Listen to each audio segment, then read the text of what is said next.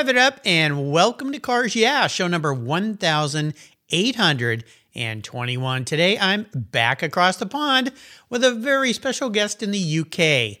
We'll have some fun. Be prepared to be inspired. This is Cars Yeah, where you'll enjoy interviews with inspiring automotive enthusiasts. Mark Greene is here to provide you with a fuel injection of automotive inspiration. So get in, sit down, buckle up, and get ready for a wild ride here on Cars Yeah.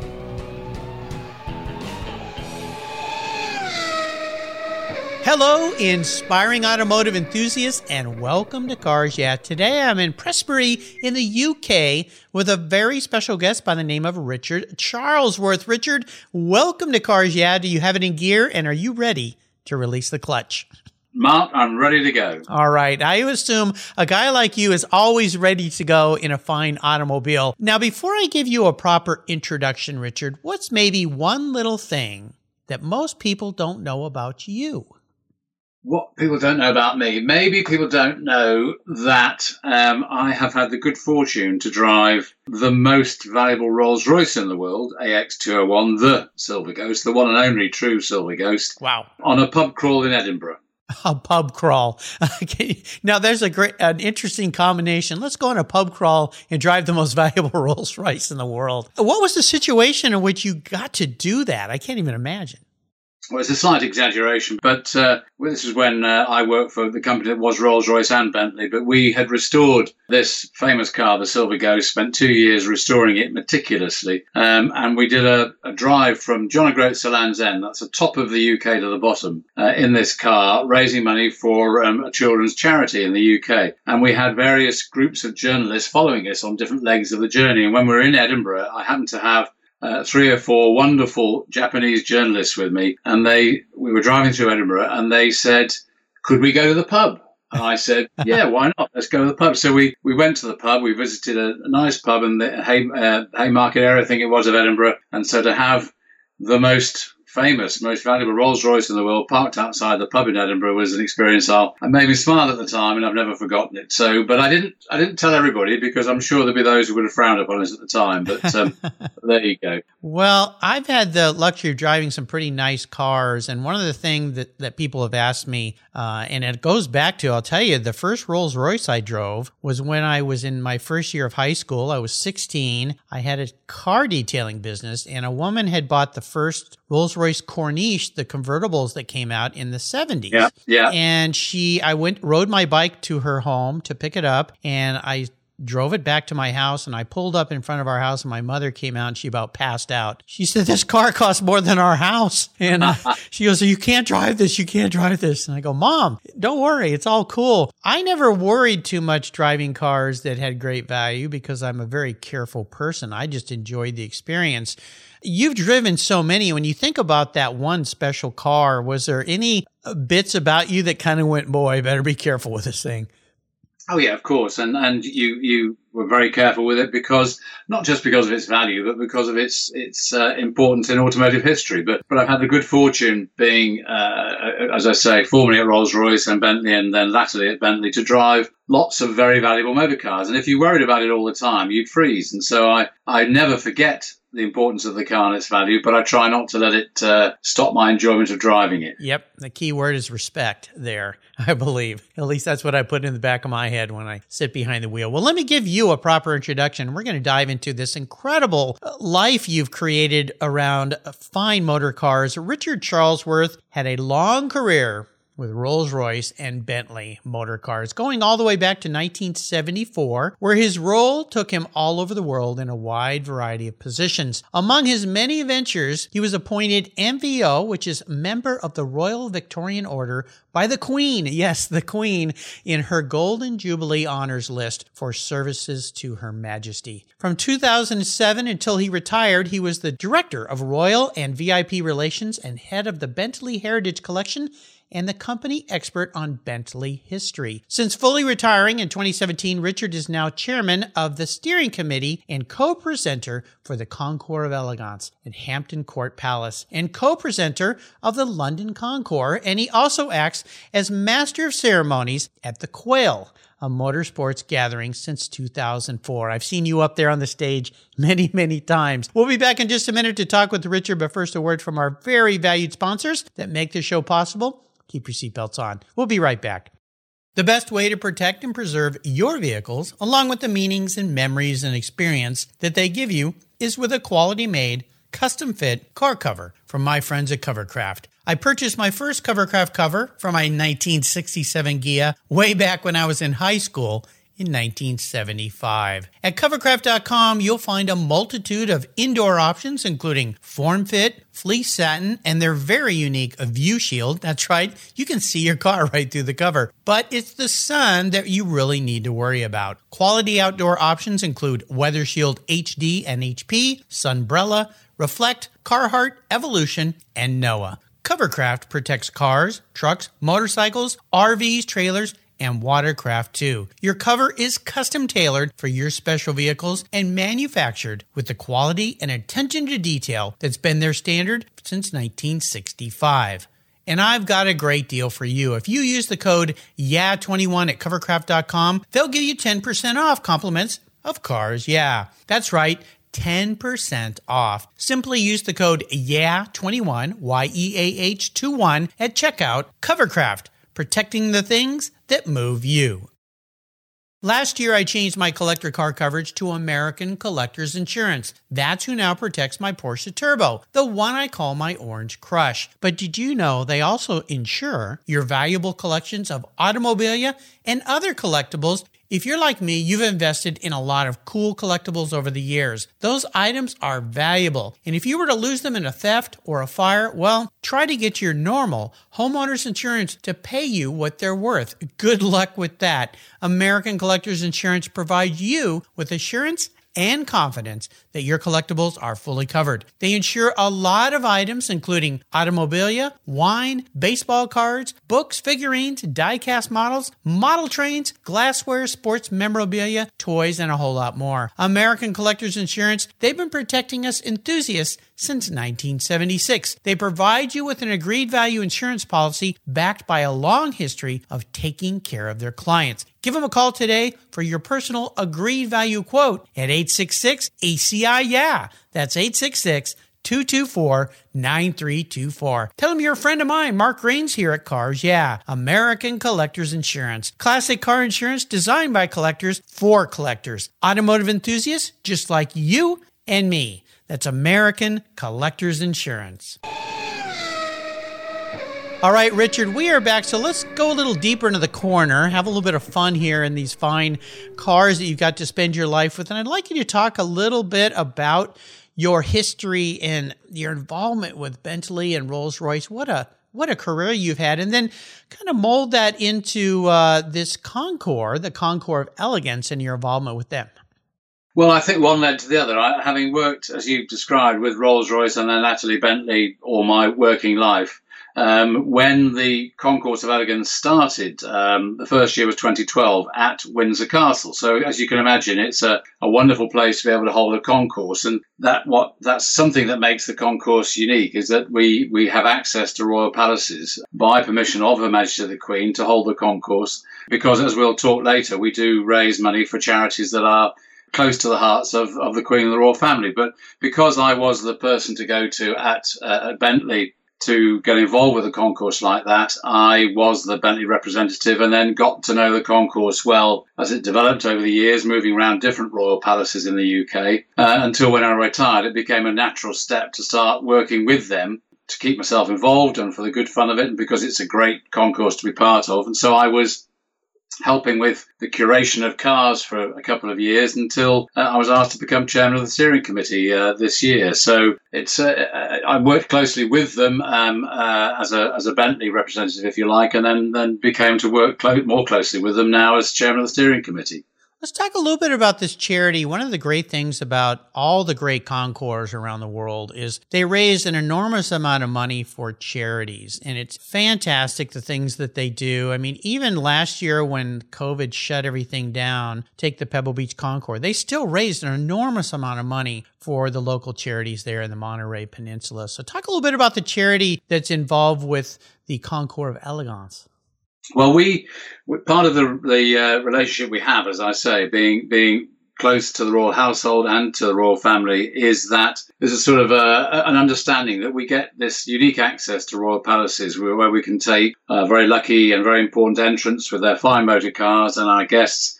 But we then uh, make sure that the charitable contributions we make go to charities that are nominated by the Queen herself or by the royal household. And, you know, we're coming up to our 10th anniversary next year, and we have so far raised over one and a half million pounds, which have gone to charities that are nominated by the Queen or by the royal household. And they, not always, but they tend to quite often be, as you can imagine, knowing the royal family's connection with the armed services, they go to uh, to benefit um, people who have served in the armed forces and been wounded or damaged by that service. So walking with the wounded is one, but also they help a variety of other charities uh, that are nominated by the royal family, such as you know tackling addiction, uh, helping vulnerable young people. So there's a whole range of things that we've been fortunate enough to be able to assist. It's absolutely spectacular. And speaking of spectacular, the Hampton Court Palace. Oh my gosh, uh, it's it's a backdrop, a setting that is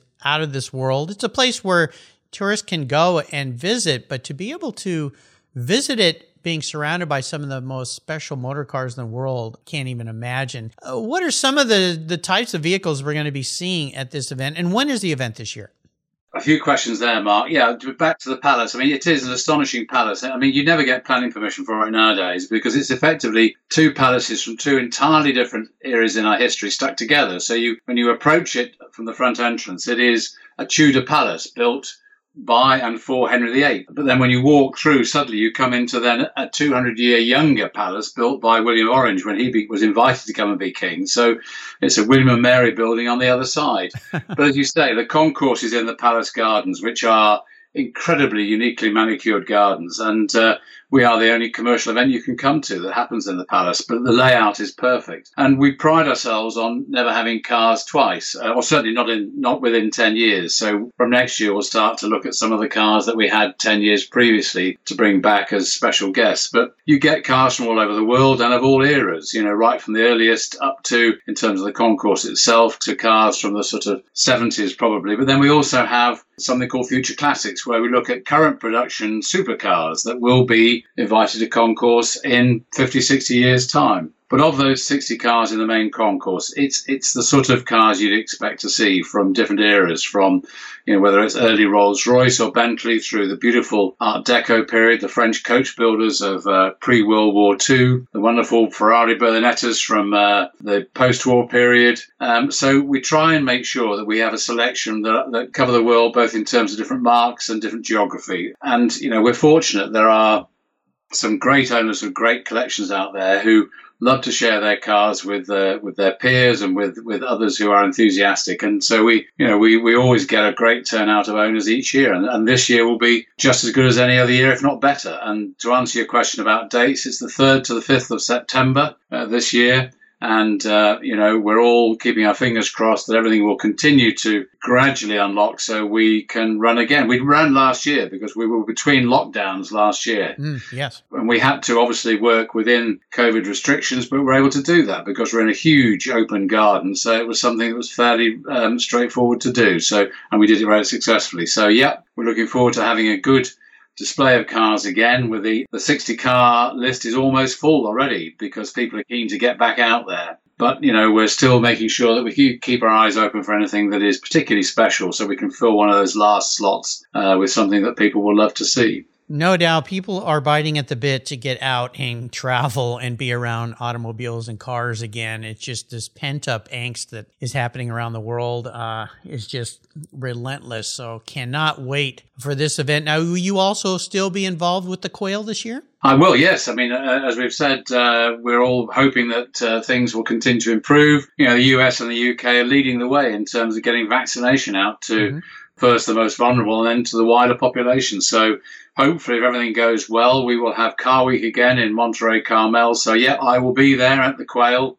doing my bit to keep our, uh, our fortunate visitors and entrants um, entertained. Another incredible event I love to attend. Let's go back a little bit into your career. It's evolved around the finest motor cars uh, that exist. Uh, when did you realize that that was the path you wanted to take with your life? When my original chosen path failed me, I was going to be an airline pilot. Ah. And then I, I, I managed to, I was one of uh, 50 out of 100, sorry, out of 1,200 applicants who passed the aptitude tests. Uh, but then I failed the medical. They detected a heart problem that turned out not to be a problem at all. But anyway, oh, gosh. by then it was too late. So I happened to be in London at the time, uh, wondering what to do. Now my life had fallen around me, and I saw a, a, a poster advertising the, the, Earl's Court Motor Show. So I uh, went to have a look, and I, like many people, walked past the Rolls Royce and Bentley stand and stared in wonder at these motor cars. But then I realised something I'd not really thought much about, and that was that I was brought up on a farm that was a little over a mile away from the factory at Crewe in Cheshire, where the cars were built. So I went and knocked on the door and asked for a job, and luckily they said yes. And so I started working there and, and did so until I retired. Incredible. Well, it's turning uh, the proverbial lemons into lemonade, if you will, uh-huh. and then finding something that you're passionate about. And obviously, you're very passionate about cars. When you look back on your career now, do you do you sit a little bit in awe and say, "Wow, how did I get so fortunate to be able to?" Because I know you're passionate about automobiles, to get to have a whole life wrapped up into this. I do, and I don't think I ever stopped realizing how fortunate I was. And and as we'll probably cover later, you know, sometimes you know your trajectory goes down rather than up, but um, you know, you always uh, anybody working for a company like that cannot fail to be touched by the the importance of and the beauty of the products that they, they represent. And uh, uh, I think as much as anything, it's the human side of it. It's uh, it's a very personal business working in in uh, Rolls Royce or Bentley. You know, Bentley today is still you know four thousand wonderful people who who craft beautiful motor cars for equally lovely people. And so it is the personal side of it, dealing with the craftsmen and women who get to develop and build these things and with the great people who buy them. Not to mention the incredible history behind Rolls Royce and Bentley. What a life that you've had. I'd love to have you talk a bit about driving inspirations, people or maybe a key mentor or two in your life that really helped you move along, be successful, very influential people or persons. Who would that be? Well, having given this some thought, there's three names I wrote down to remind myself. I think when I was an early part of my career, I went to uh, work in the Middle East for a few years, and I'll come back to that. But we had a change at the top, and we had a guy called Peter Ward who came in as chairman and CEO of what was then Rolls Royce and Bentley. And he brought a, a younger, fresher um, energy to the company, and I related to him a lot. And he was a great guide to me uh, and oversaw me progressing quite um, rapidly in my career. He was quite an inspirational leader and somebody who I looked up to considerably at the time.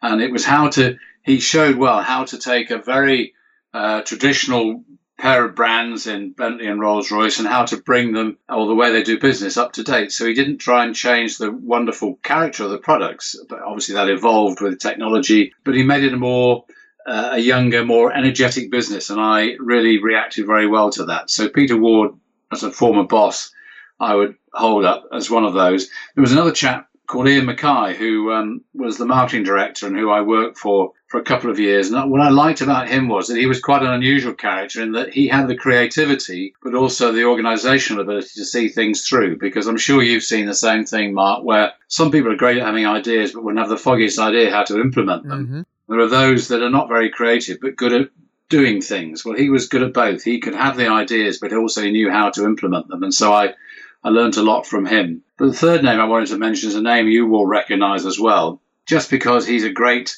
individual for showing how you can be at the top of your game, but still very humble and accessible. And that's Derek Bell. Oh, yes. Uh, Derek, I've got to know very well over many years, and, and I'm fortunate to count him as a friend. He and Misty and Zoe and I know each other quite well. And there's somebody who is as, as good as you can get in his business, yet has always been very accessible, very modest, very unassuming in the way he deals with people, whether they know anything about motor racing or not. And so I've always taken from him that, you know, however good or successful or whatever you, important you are in your role, never never let it go to your head. Always be humble about it. Always be accessible, and always recognize that it, you know you are only as good as other people who support you. Absolutely. I've had the uh, honor of having Derek uh, guest here on Cars Yeah and his son, and also uh, got to spend some time with him several times uh, around cars at different car events when he was visiting the Pacific Northwest, or we were uh, happened to be at the uh, Monterey Historic races together when he was racing and his son was racing there. So yeah, Derek is fantastic. There's nothing like having a great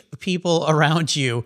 That is a key to success, surrounding ourselves with uh, great people for sure. If you were to advise a young person these days who wants to embark on a career in the automotive world, what's maybe one way you would advise them?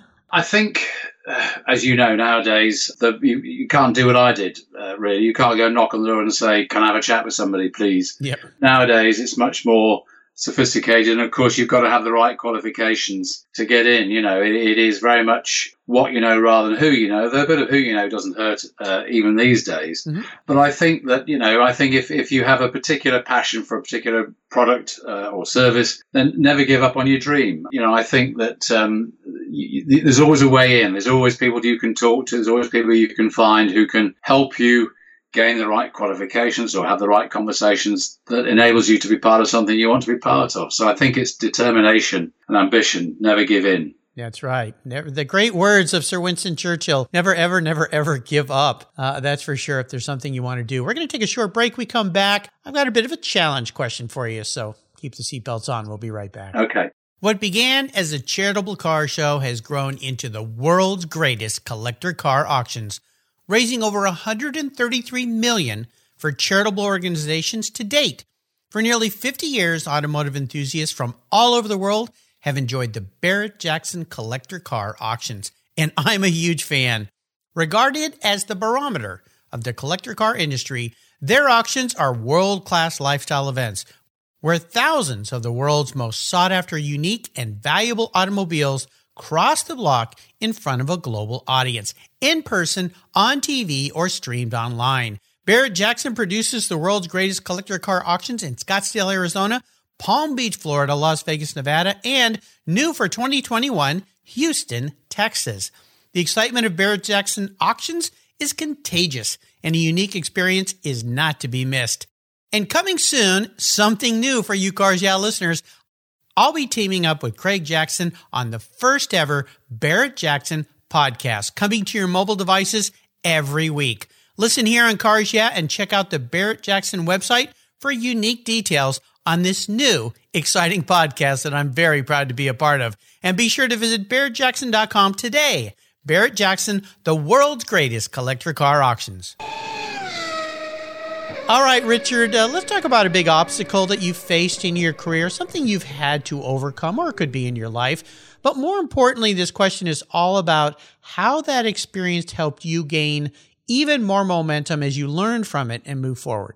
I think I mentioned earlier that you know when you, I think in anybody's career, um, there's very few people who progress upwards and onwards in a in a single trajectory and never have setbacks. And like everybody else, I've had occasions where I've been promoted downwards. And um, I remember one such occasion I'd, I'd enjoyed a pretty uh, rapid climb through the ranks from being an area manager for Rolls Royce and Bentley in the UK. I went, went out to the Middle East for a few years and I was the general manager for the company out there. And of course, that was fantastic. Uh, running your own office, living in the Middle East, and you were your own boss. I only had a couple of people working for me, which was fine, and we got on very well, good friends, and I largely was responsible for what I did for a few years. Then when I then came back and I said to the chairman at the time, Peter Ward, well, you know, it's my time to come back. What can I do? And he said, well, I've got a role for you that you might not enjoy too much, but it'll be good for you. So trust me. And I came back into the factory and um,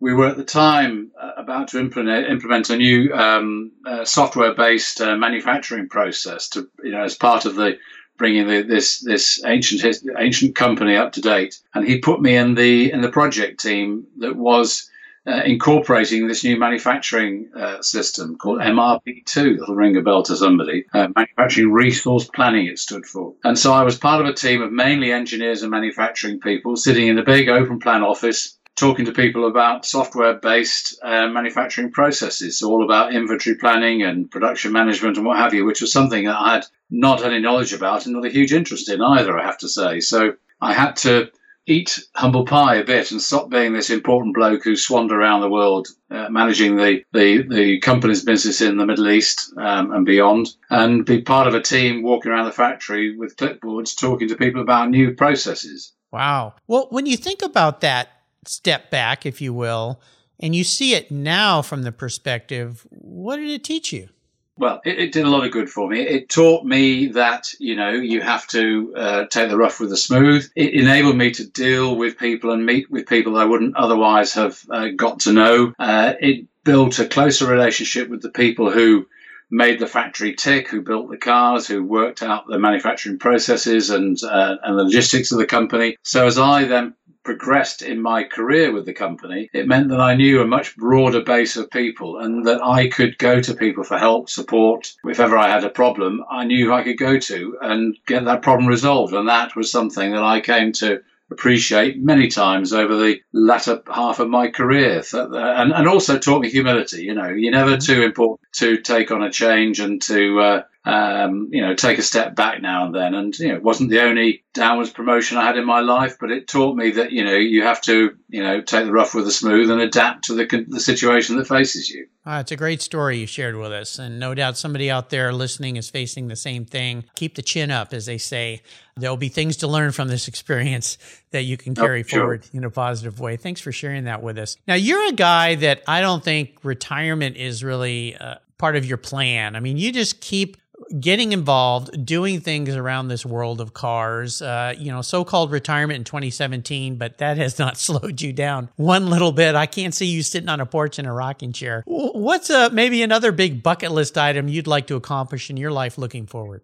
Well, Mark, you say that. I mean, I, have I've travelled a lot with with the company, with my business, and I'm a huge huge um, uh, memories, fond memories of traveling around the world. But most of the time when I've done that, it's been, you know, for a specific purpose of, uh, of working. And uh, therefore, you're going to see people and have meetings, and you're not getting much time to look around. And yep. obviously, as a family man, that, you know, once the job's done, you want to get home. So you don't take time out to go and look around places. So I have had the opportunity to travel quite a bit with my wife and my kids. And that's something that my bucket list is to do more of that. I have a a dream of getting one of those big impossible RVs that you have in North America. Oh yes. and I want to spend time traveling around the USA. I think there's there's a lot that I've seen, but there's so much that I still want to see. And you're so lucky that you have such a big country and so many different aspects and wonderful parts of it.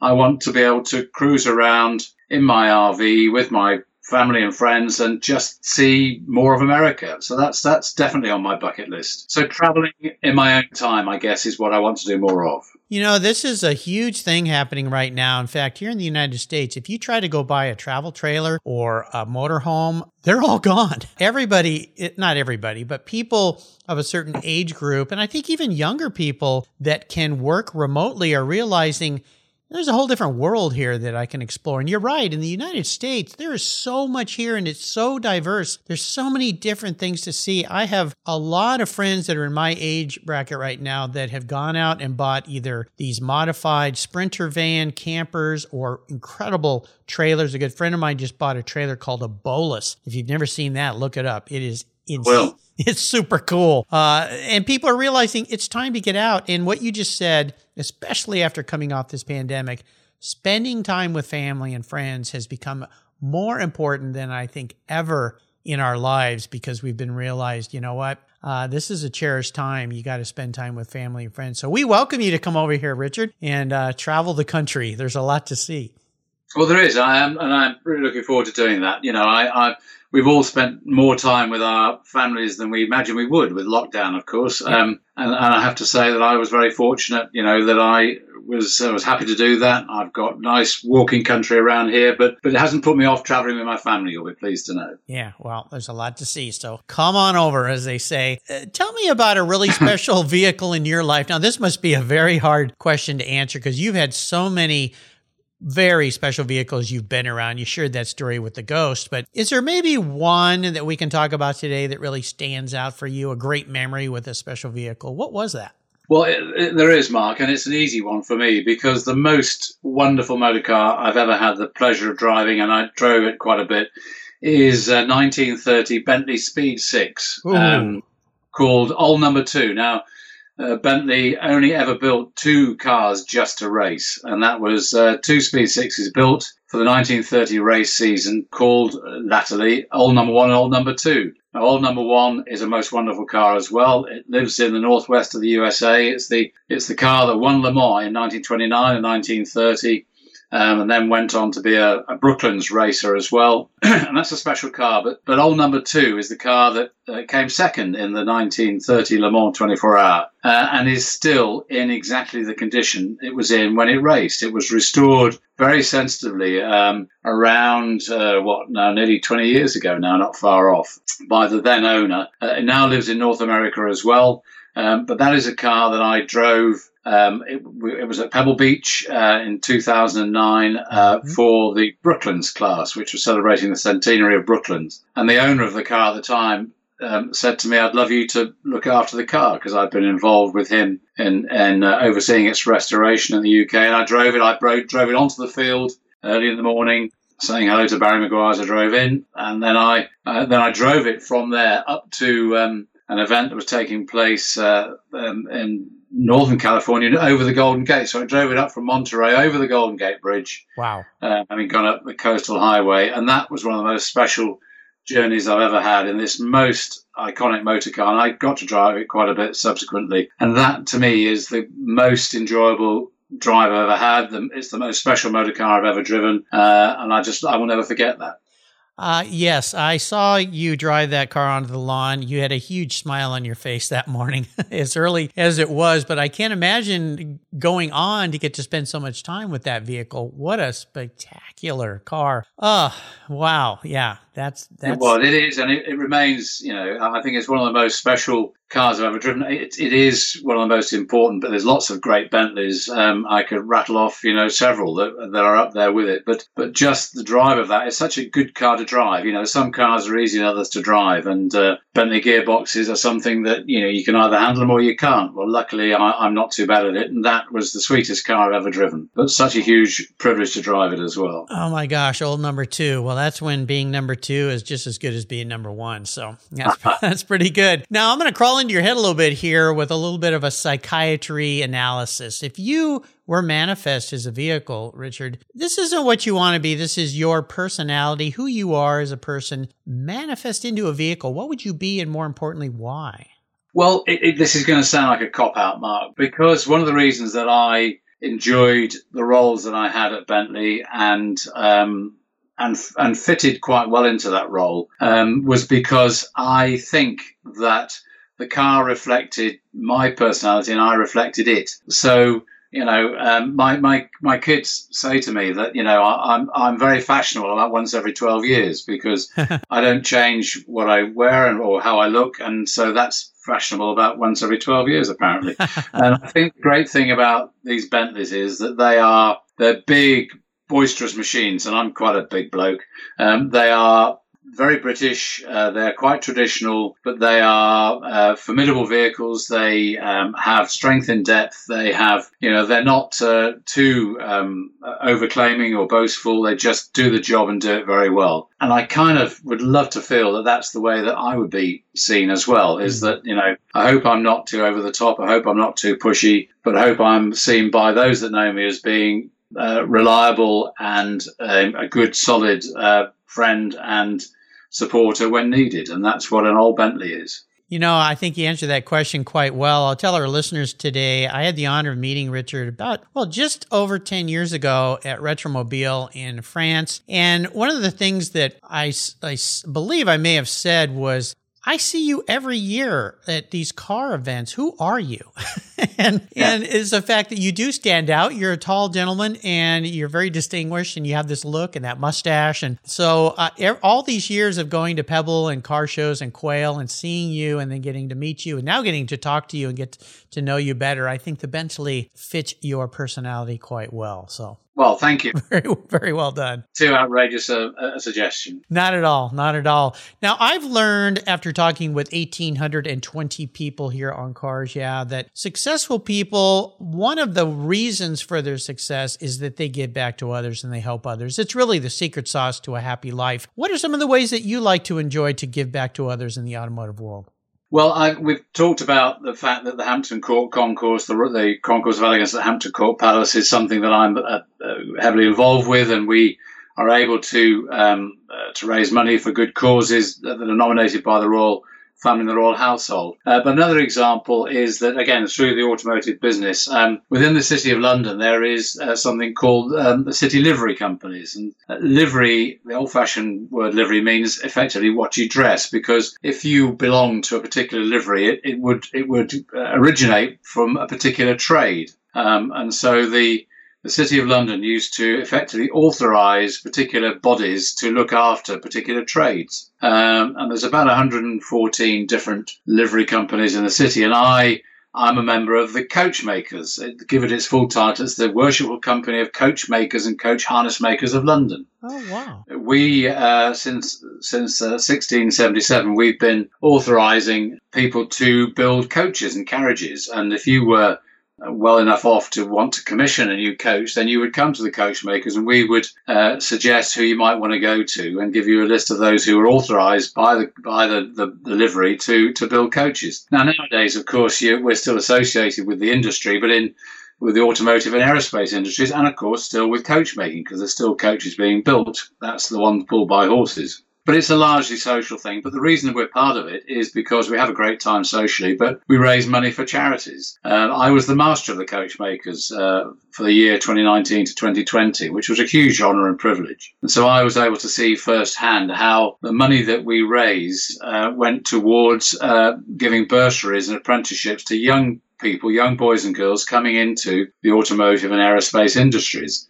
So we would recognize people either from a design point of view or from an engineering point of view who had ambitions to come into the industry, but perhaps didn't have the the opportunity or the financial wherewithal to be able to do it. And that's something that we were able to support. So we would allocate many tens of thousands of pounds every year to individuals to help them come into our, our industries. And that's something that gave me a huge amount of pleasure. And of course, to spend to give money to help people, but also to spend time with them. And members of the livery have mentored people who've come in as well. And, it, you know, to be able to see young people thrive and flourish in the industry that you uh, you love so much and to which has given you a good and enjoyable career is something that I've taken a huge amount of pleasure from. Oh, sounds fantastic. And when you say the word coach makers, I think of the incredible coaches that are part of the royal family and what you see during parades and events and things. Uh, they're just absolutely incredible. Have you been able to be around those a little bit and see those up close and personal? Well, I have, yeah, because part of my role at Bentley was to be, uh, as you said in the introduction, to manage our relationships with the royal family, the royal household. I was a regular visitor to, to Buckingham Palace and to Windsor Castle, where they have the Royal Mews, as they're called, M-E-W-S. The Royal Mews is where the coaches, carriages, and cars are, are kept and maintained. And so, yeah, I've seen the coaches up close and personal. And of course, that's something that linked in with my being part of the coachmakers as well um, is that they have to be maintained. So there are people who are still uh, have the skills and knowledge to maintain uh, those coaches and carriages to make sure that they are reliable for the use of the royal family, and um, you know, including seeing the the state, uh, the Royal State Coach, the Golden State Coach, which is only used for coronations, um, uh, or the Queen used it for her Golden Jubilee as well. Uh, and that's, you know, an astonishing thing to see, something that's been transporting the kings and queens of, of Great Britain for, you know, for over 300 years is, is wow. very special. So, yeah, I've seen them up close and they are, they are ancient vehicles, but they're still in very good working order because they're very well maintained. Ah, wonderful. Is there a book you'd like to share with our listeners today that you found really enjoyable? Well, there you go. There, there, there's one that I, I struggle with. I, I, am afraid I'm not. I'm not a very cerebral reader. I, I like light reading. Mm-hmm. Um, and uh, in fact, when I was traveling around the Middle East, obviously days before uh, mobile phones and laptops and things, you know, I, I, spent many hours of every week in airports, and uh, not always the most pleasant experience, but I was able to take my mind away from wherever I was, but just by light reading. So I've read, you know, lots of easy reading novels. Mm-hmm. I like, I like, I like a book where I understand who the goodies are and the baddies are, and I know the goodies are going to win. That's my kind of and my sort of movie as well. I have to say. So um, I, I, could. No, I'm afraid I couldn't. I couldn't give you one single book. Um, I just like. I enjoy light reading.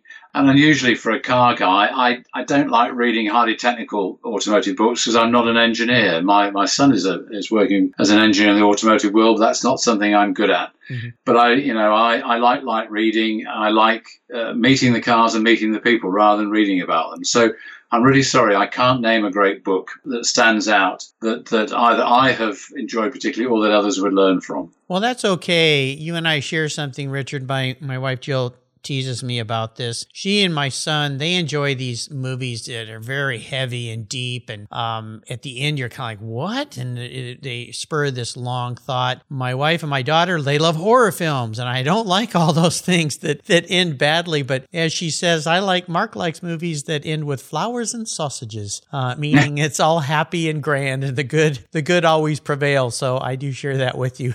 Absolutely. Well, I'll remind our listeners, you can go to the Cars Yeah website website, there's a uh, under the resources tab, guest recommended books, where there are close to 2,000 books recommended there. I've made it easy for you. So no doubt, Charles, there might be a couple in there you might enjoy as well. So we'll find you one. You can find all these resources on Richard's show notes page. Just go to carsyeah.com, type in Richard Charlesworth, and it will pop right up. We'll take one more short break. When we come back, we're going to go on the ultimate drive with Richard Charlesworth. So sit tight.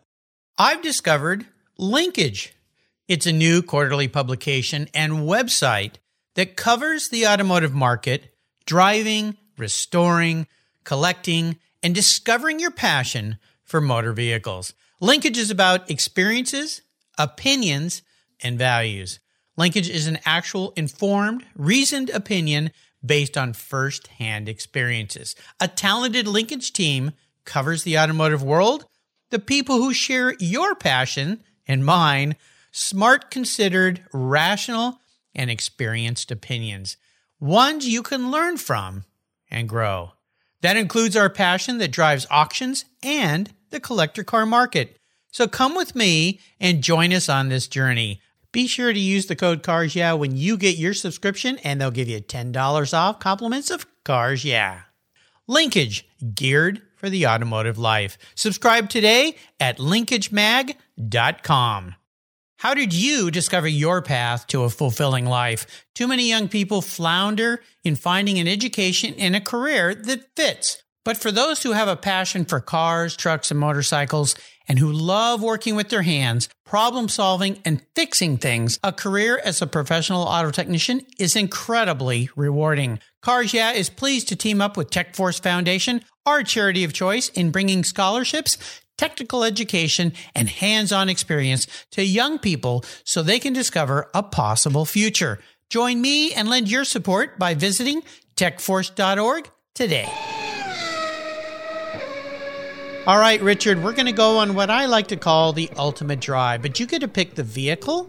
You get to pick who you're driving or riding with, who's going to be driving or who's going to be riding, and what you're going to be talking about. So, who is this special person and what is this special vehicle for you today? Well, I, am going to be very predictable here, Mark, and um, you, you probably spotted the answer in when I gave you an answer to an earlier question, but um, and it's going to sound a bit sloppy, but but the person I most want to be with in, a, in any car is my wife, Zoe. Oh, nice. We've enjoyed many uh, journeys. Um, I shared with you a picture of me uh, about to go up the hill at Goodwood, and I'm sitting there in my my Bentley race overalls, um, and the car I was sitting in that day was um, the the probably the most valuable Bentley that exists, which is the 1929 Birkin Blower team car, one of yes. the four racing blowers built, and Tim Birkin's personal car. It's, it's owned by the company. I bought it for the company 21 years ago. It remains owned by the company. I've driven that many times, and uh, the photograph was taken when I was about to drive up the hill, and Zoe had just sat with me just to drive down to the start of the hill climb. So then she had to jump out when I went up the hill. But we've enjoyed many journeys um, in different parts of the world. I'm fortunate to have a my my uh, classic car collection is a car a collection of one, which is a 1929, sorry, 1939 Speed 25 Alvis. Uh, and she's called Flo because that's her registration number is FLO 196. And so, so Flo and I have been all over the place, and Zoe comes with me. But no, if I could wave my magic wand, the ultimate drive, it wouldn't matter what vehicle it was. Um, if it happened to be Flo, that's fine. But it could be that RV that I'm going to take around yeah.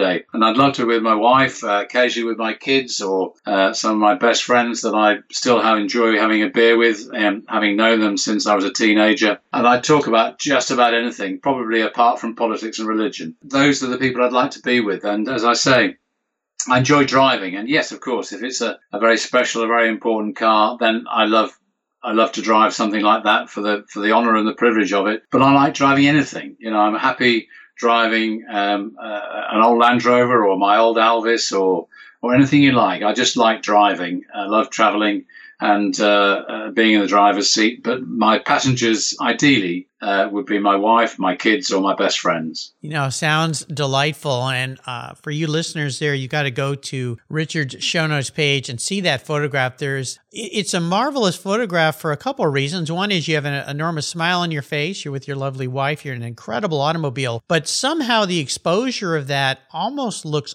old fashioned but modern. It's a beautiful, beautiful picture. So you can check it out on Richard's show notes page on the Cars Yeah website. Yes, indeed. Sounds absolutely wonderful. Well, you've taken us on a absolutely wonderful ride today, Richard. I'm so grateful to finally be able to reconnect with you, you here and talk about what you're doing with your life. Before I let you go, is there one little parting piece of wisdom or guidance or a success quote or a mantra that you'd like to share with us?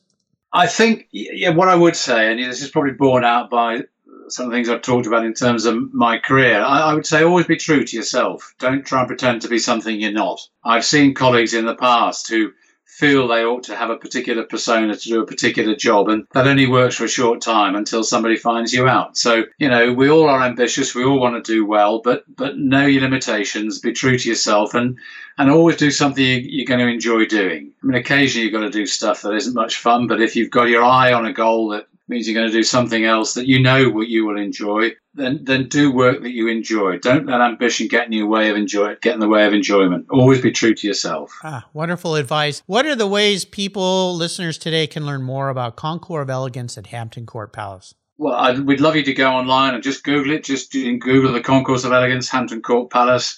You'll see that we've been to a number of royal palaces. We started at Windsor. We went to St James's Palace, Hampton Court Palace. Uh, we've been to a few times because it works very well and also to the Palace of Holyroodhouse, which is the Queen's official residence in Edinburgh in Scotland. Mm. Um, but do visit us there. But better still, if you can get to the UK between the 3rd and 5th of September, come and see us. You can buy tickets online to come and see us. Um, and you will see the most astonishing concours in the most beautiful surroundings of Hampton Court. And if you do come and see us, come and say hello to me. I'm the bloke talking on the microphone all the time. come and say hello. But yeah, look us up. There's some great pictures from the past and I hope we'll provide a few more great pictures when we have the 2021 event as well.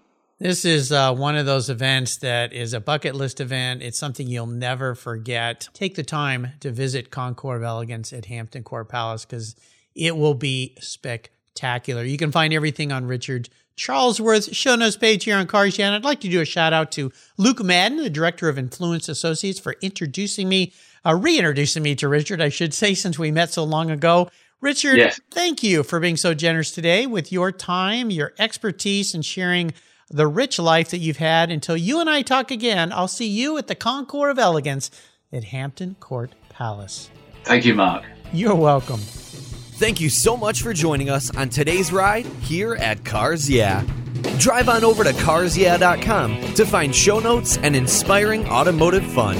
Download your free copy of Filler Up, a fun book filled with gorgeous photographs of fuel filler fun, including quotes from more inspiring automotive enthusiasts. Download your copy today, and we'll see you next time on Cars Yeah.